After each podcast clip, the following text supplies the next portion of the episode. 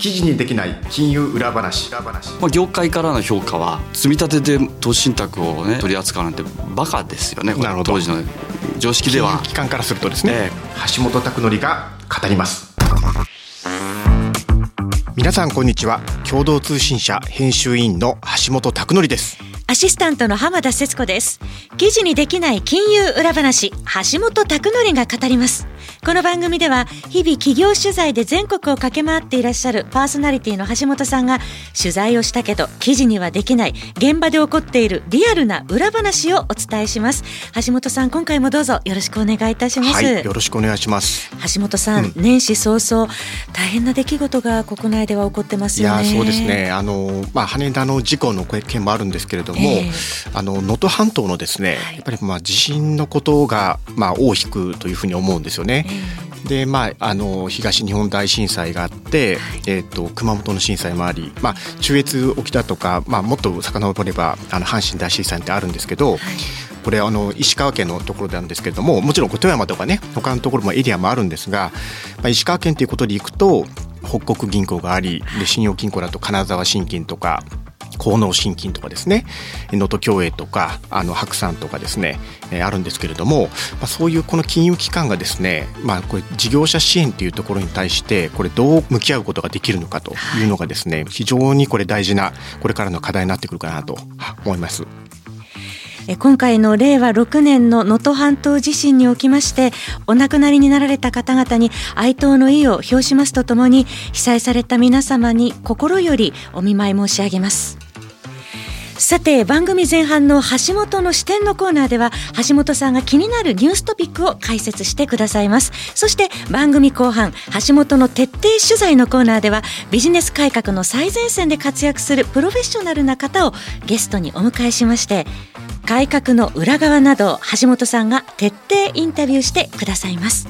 今回のゲストは中野アセットマネジメント代表取締役社長の中野春弘さんです。えー、とセゾン投信というですね会社を2006年に立ち上げましてその創業者であられるんですね。2006年というとですね今からまあ随分と昔の話なんですけれども、ええ日本にですね積み立て投資というものを根付かせた本当に功労者だと思うんですよね。直販のねええ投信で、それで2023年に彼はあの不本意だったと思うんですけどその退任ということになってで年後半ですけれども、えー中野アセットマネジメントという会社をですね立ち上げられて今どういうことに取り組まれようとしているのかというところをですね深掘りしてお聞きしたいと思います。後ほどじっくりとお話を伺っていきます。それでは進めてまいりましょう。この番組は日本経済新聞社の提供でお送りします。記事にできない金融裏話。橋本拓則が語ります。橋本の視点。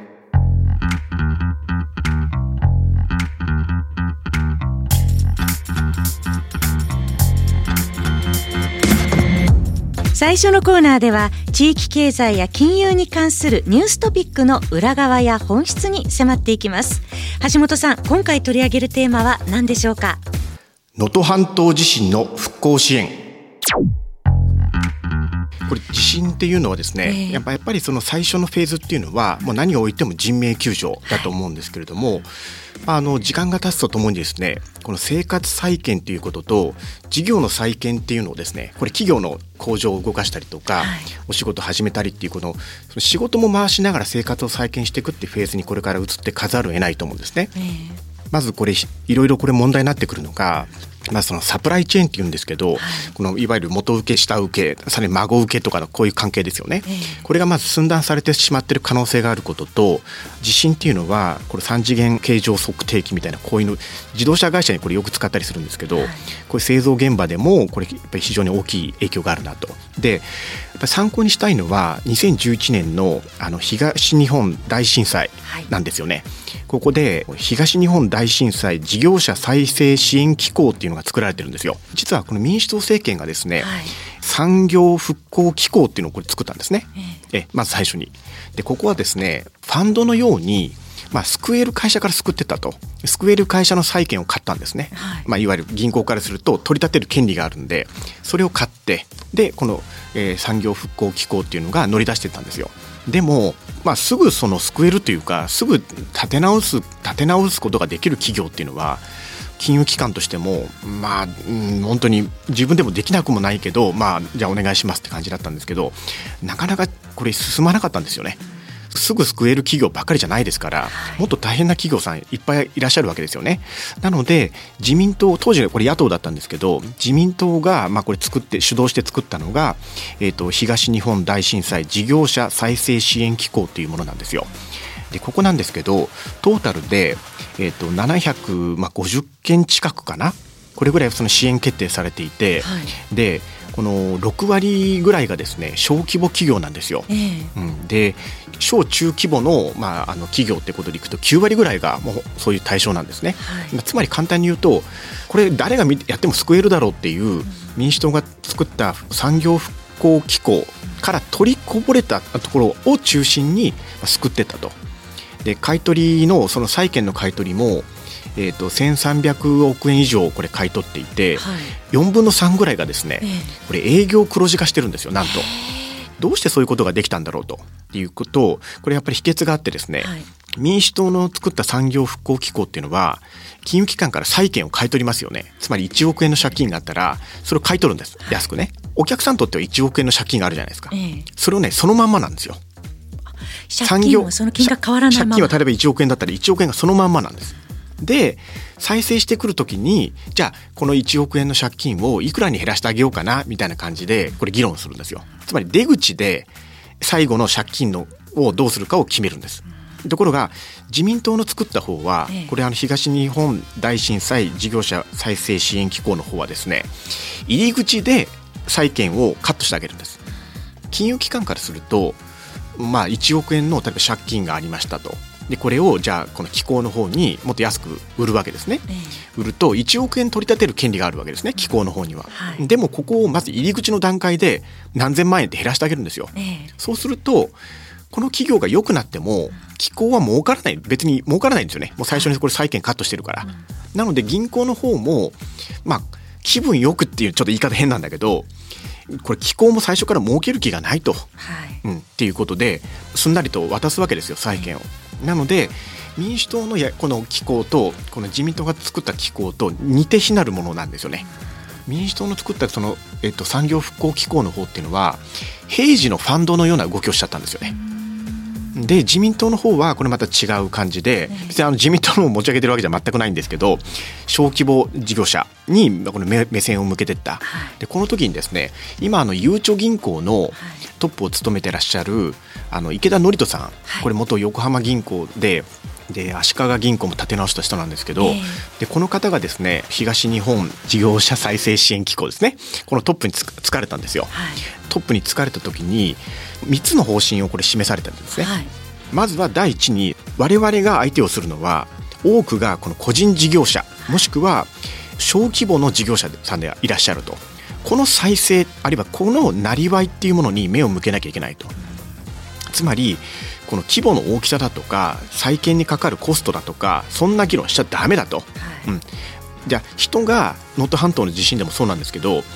例えばじゃあその商売仲間がどんどんどんどんその俺もう事業畳むわと店畳むわって言って心が折れてる時にええ。辛いですよね。自分だけやり続けるって。自分もこの際やめようかって思っちゃうんですよ。でそうすると連鎖的にこれみんなが廃業しちゃうんですね。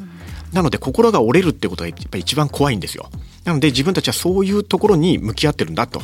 いう旗を掲げられた。で次にですね自分たちはそのしんがりであると。しんがりっていうのはですね殿様の殿っていう字に軍っていう字を書くんですけど、まあ、伝軍とも言うんですけどね。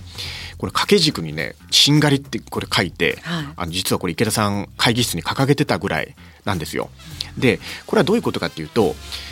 自分たちの後にはもう誰もいないんですね。助けてくれる人が。なので自分たちが絶対に何とかしなきゃいけないと。なので経済の論理っていうのはもちろんあるんだけれども、えっと、事業計画は書けませんとかねそうじゃなくて書けないじゃなくてなんとか15年以内にまとめられるようにそのなんとか自分たちが計画を作るんだと。計画ができたらなんか持ってきてくださいみたいな。でそういうなんか そういう銀行のようなあれじゃなくてですね。再生の意思をくじかないために同じ人間として手を差し伸べることが重要だと。自分ごとのように取り組んでこれが2番目ですね、はい、で3番目にこの方針として掲げられたのは、えーと、あくまで機構っていうのは伴走支援するものであって主役は事業者だと、はい、我々は銀行における審査部じゃないんだとむしろお客様をこのその案件を成立させるサポート部なんだと。っていうことをですね、えー、と池田さんはこの掲げられたと。でさらにこれあんまりこれ語られてないんですけど、えー、このあの東日本大震災の機構の方はですね、銀行からですね32人ぐらいが出向してるんですよ。メガバンクからはですねこれこれもあんまり実は知られてないんですけど、はい、給料がもう激減するのに片道切符で機構の方に完全転籍された方もいるんですよ。でこういう方々がですねまだそのいわゆる鉄くずだとか釘とかこういうのがその散乱するそのあのところをですね、えーと延べ2000箇所ぐらいですかねもうあのこれ説明会してですね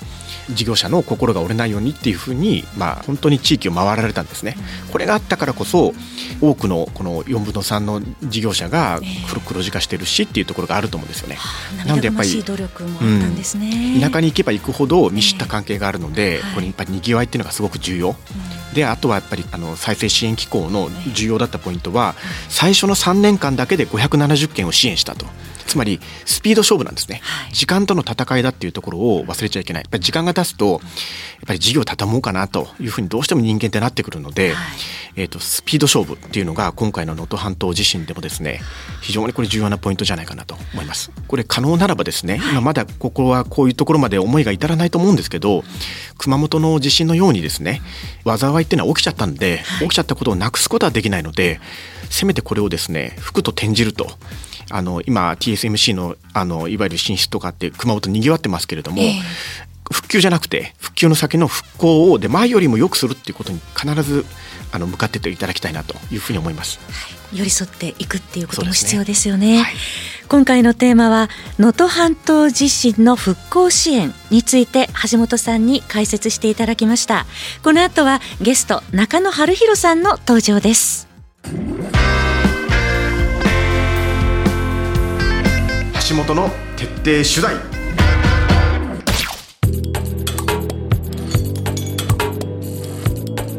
ここからはゲストの方をお迎えしてお話を伺ってまいります。今回のゲストは中野アセットマネジメント代表取締役社長の中野春弘さんです。中野さんよろしくお願いいたします、はい、お願いいたします。今年もお世話になります。ありがとうございます。よろしくお願いします。お願いします。はいそれではここで中野さんのプロフィールご紹介させていただきます。1987年明治大学商学部をご卒業。セゾングループの金融子会社にて債券ポートフォリオを中心に資金運用業務に従事された後に2006年セゾン投信株式会社を設立されました。2007年4月に代表取締役社長。2020年6月に代表取締役会長 CEO にご就任。2023年6月ににセゾン投信をご退任後2023年9月1日中野アセットマネジメントを設立されました。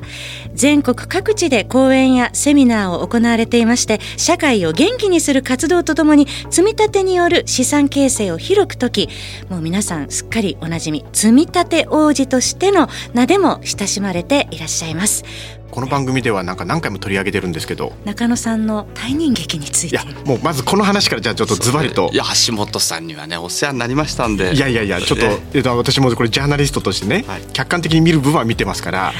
これまずセゾン投信の2006年に作られた時に、はい、中野さんがまあこれあのやりましょうってことで声を上げられたと。そうです。じゃあセゾンの社員だったわけですね当時投資顧問会社に僕はいたんですけど。なるほど、はい、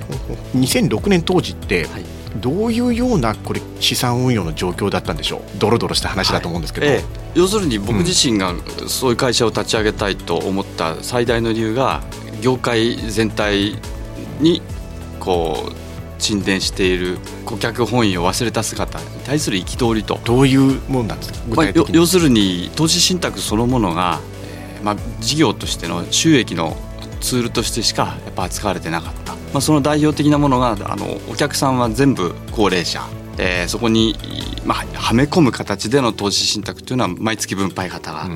本当に全盛時代だったわけですよ。もう元本割れするようなものも平気で売ってるしもちろん回転売買もするし。そうですね。回転売買はもう日常茶飯でしたし それから毎月分配もどんどんどんどん分配金が高くなっていく。分配金競争がちょうど始まる頃でで2階建て3階建てっていうね。今の常識では信じられないようなことを当たり前に商品蘇生して。販売手数料ってどれぐらい取ってたんですか当時？普通に一声 3%, 3%? まあ、ほとんどそれ以外のものを見つけるのが難しい時代だったと思いますね。で生存投信を作ろうと。はい、うん、でこれ最初なんかあの直販でやられましたよね。そうです。これやっぱりそういうのと違うこのあの販売チャンネル持たなきゃいけないという思いで。結局一生懸命いいプロダクトを作っても、うん、それをお客さんにお渡しするのが販売金融機関であればそこでいいものが悪いものに歪められていくっていうね、うですから同じ目線同じあの価値観軸で一緒に仕事をしてくれる販売の相手っていうのは当時もうストレートに言うと存在していなかった。なるほど。ですから自分でやるしかない、まあ、こういうふうに教えてくれたらやっぱ沢上さんだったんですよね。沢上ファンドの沢上さんですね、はい、はあ、はあ、なるほど。積立投資っていう概念はほぼ一般性なくて、とにかく積み立てでやってくださいって僕はねあの言い続けたから積み立ておじって言われるようになってありがたかったんですけど、はい、まあ、業界からの評価ははっきり言って古典版だったと思います。何やってくれるんだと。いやとにかく積み立てで、ね、投資信託をね取り扱うなんてバカですよねこの当時の常識では。機関からするとですね、えーはい、こんなね収益にならない、うん、えー、時間がかかる。積み上がるためにね、うん、どれだけの労力をかけるんだってことを考えると、うん、それはもう邪道以外何者でもない。当たり前の、ね、言われ方をしてました。その潮目が変わったのはいつぐらいですか？もう間違いなくこれは当時の森信親長官長官がはいまあ、長官になる前、えー、監督局長の頃から本当にあのあの辣腕を振るわれ始めて。2014年とかそうですね、そのぐらいだったと思います、それであのあのいわゆるフィデューシャリー・デューティーという概念で金融行政を変えていくと、顧客本位はい、それをえ顧客本位という言葉にね、置き換えましたけど、まあ、ここに向けての行政方針の抜本的な転換こそが、やっぱり当時のセゾン投信という会社をに光を当ててくれたなるほどえきっかけだと思います。なるほどですね。その後全国を装飾投資隊として、うん、藤野さん、そして渋沢さん、中野さんが啓発活動されましたよね。はいはい、個人の皆さんの反応っていかがでした？いや本当あのあれもあの三人で10年丸10年一緒にやってきて。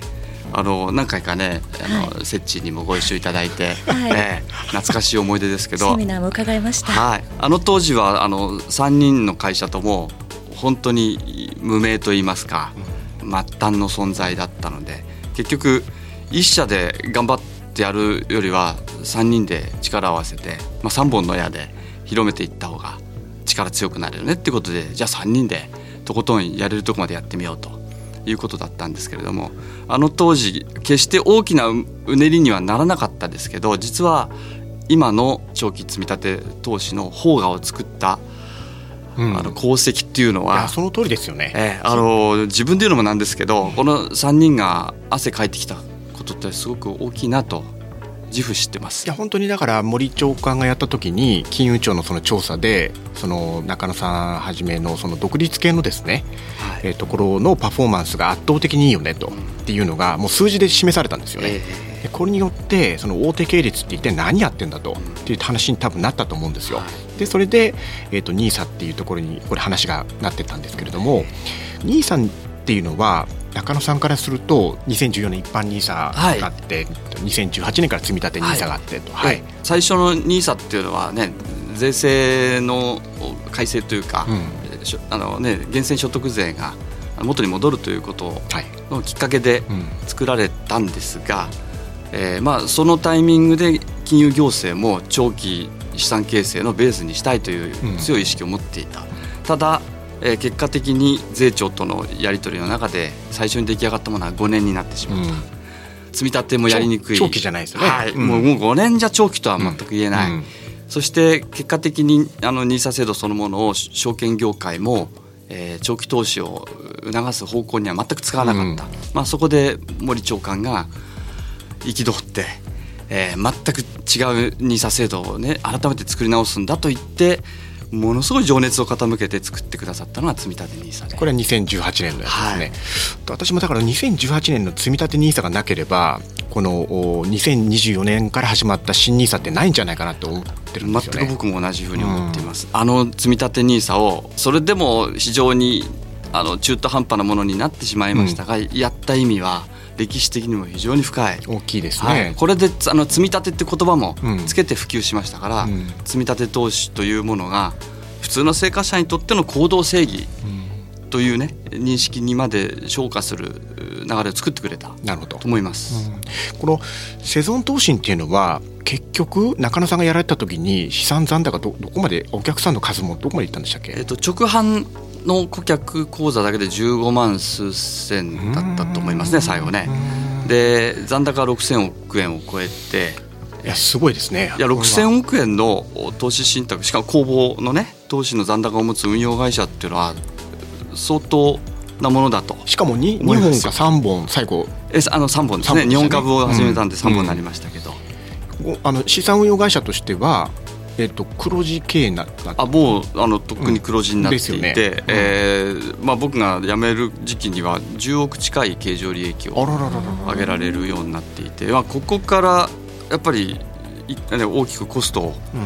下げて、うん、そしてやっぱりある種の競争力も回復させてとかね、いろんなことを考えていたところなんですよね。ねはい、ようやくそこまで来たんですけどね。そういう成長段階でなぜ、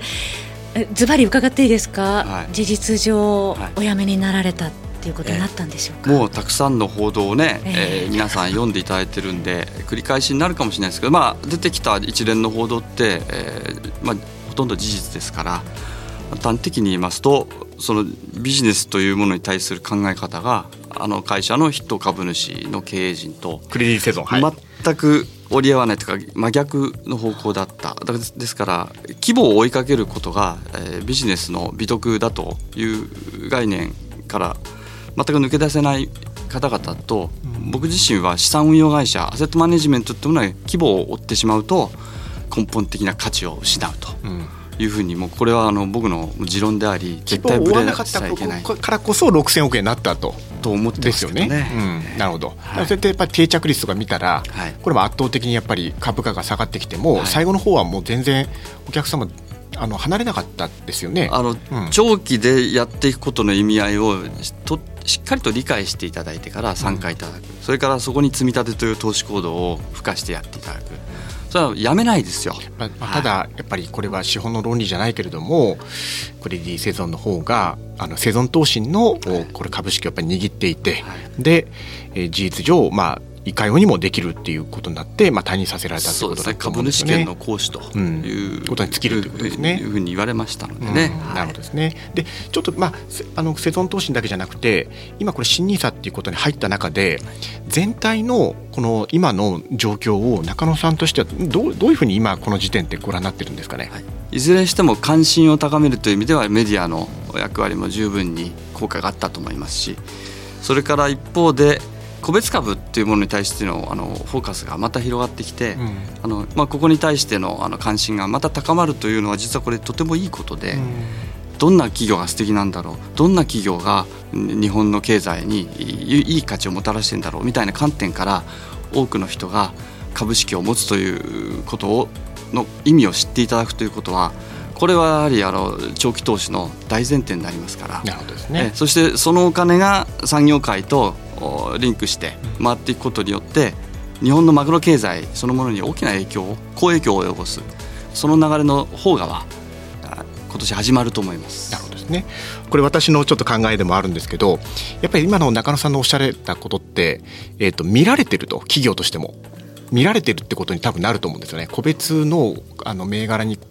あの関心があるってことはじゃあ例えばち私がよく見てるこの地銀業界でも PBR1 倍割れっていうのはあの純資産倍率のですねかあの1倍割れしてることが恥ずかしいことなんだと。っていうことをあの企業側がまあ認識してですねこれに対してやっぱ手を打たなきゃいけないと。でこれやっぱ見られてるって選ばれてるってことは見られてるってことでもあるので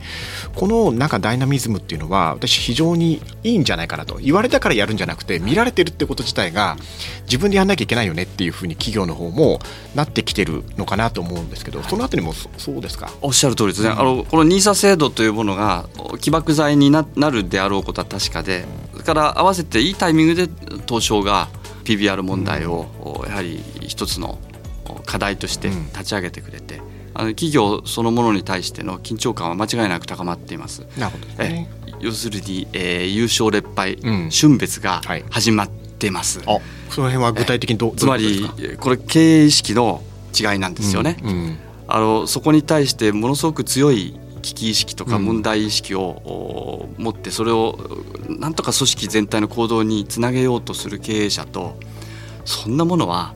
ね、あのそれこそ極端に言うとアメリカが勝手に持ち込んだくだらない概念だとか言ってえどうでもいいんだという経営者もまだ存在してるんですよ。なるほどこれはね結果としては株価に明確に反映されなければいけないし、うんそね、その流れが出てくるそういう取っかかりになる制度が NISA になってほしいと思ってますだからまあ単なるその市場っていうのは金儲けの場ではなくてまさにそのあの自浄作用だとか規律を働かせるっていう意味合いも非常にあるってことですよね。はい、あの日本の産業界を強くするのもやっぱりねあの弛緩させてしまうダメにしてしまうのも実は資本市場の、えー、なんかこうねあり方一つなんですよ。それが本当の資本主義の真髄だっていうことですよね。そういうことです、うん、あと金融機関の方はどうですか？あのこれまた、うん、あの二分されているんですね。で NISA 制度というものを、はい、やはり特に例えば地方銀行さん、うん、えー、自分たちの地域の、まあ、生活者顧客マーケットに対して、きちんと普及させていくことによって、えー、長い時間がかかるけれども自分たちの事業基盤がより豊かになって、うん、えー、未来を描けるようになる。これとても大事な発想なんですけど、はい、まあ、そこに目を向けている経営トップ、まあ、頭取の方々がおられる一方で、うん、やっぱりこれを短期的にどう、ね、収益に結びつけていくかあだけが号令がかかる銀行も存在しています。間違いなくこれ二分されています。なるほど。ですからこれも数年経つと明確にその色がはっきりしてきて瞬別されていく、まあ、あるいはそれは結果的に株価に反映される。PBR が0.3倍の銀行と、まあ、1倍近くになる銀行がいろいろね、えー、分かれてこなきゃいけないんですよ。みんな0.5倍以下で銀行だからしょうがないって言ってのはついこの間までのね、うん、常識だったわけですから。まあ、すごくやっぱり10年20年見通して、えーと、この地域経済をこれどうしていくのかってことを考えないとでその中で資産形成ってどう考えるのかってことだと思うんですよね。その中でまあ新ニーサもスタートしました。私たち生活者はどうしていったらいいのかっていうことで。あの新ニーサにおいて皆さんに意識していただきたいのは全員が参加できる制度になった、うん、それともう一つは自由自在に皆さんの置かれた状況とか経済環境とかあるいは年代とかそういったものを踏まえてご自身の納得できる使い方ご自身が理解できる計画できるそういうプランニングにのっとって活用できるというね。自由度が非常に高まった制度なので、俺はもう若くないからとかそういう方々にとってはなおさらのことをまとまって年間ね非課税がガバッと増えた枠で使っていけるのでこれはね全国民生活者が積極的に参加して、えー、フル活用を目指す。あのできる範囲内で時間をかけてやっていけばいい、これが無期限の意味合いですから。そういう意味であの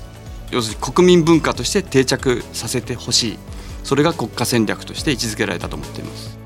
橋本の徹底取材。それでは最後に取材後期として橋本さんにまとめていただきましょうあの中野さんっていうのはですねちょっとまあどういう言い方をするかあれですけど森信近金融庁長官っていうのはまあ行政の人ですからまさにそのプレイヤーっていうことで見ると2006年のまだ全然日本でいうと資産運用の黎明期すらになってない。本当に暗黒期って言ってほしいと思ってるんですけどそこからやらやられてきた本当に生き字引の方だと思うんですよね。その方がですね今これ新 nisa っていうことに、まあ、あの向き合って感慨深い思いをされて非常にこの日本国民の全体でその参加してほしいっていうことは熱いメッセージを送られてるっていうことがですね何か非常にやっぱり多分日本の歴史の転換点であるんだろうなということをですね非常に今日実感させられました。今回のゲストは中野アセットマネジメント代表取締役社長の中野春弘さんでした。中野さん次回もよろしくお願いいたします、はい、ありがとうございます。ありがとうございました。記事にできない金融裏話橋本拓典が語ります。あっという間にエンディングです。ここまでのお相手は共同通信社編集員の橋本拓典と。浜田節子でした。次回は1月24日水曜日に配信予定です。次回もとっておきの裏話用意いたします。この番組は日本経済新聞社の提供でお送りしました。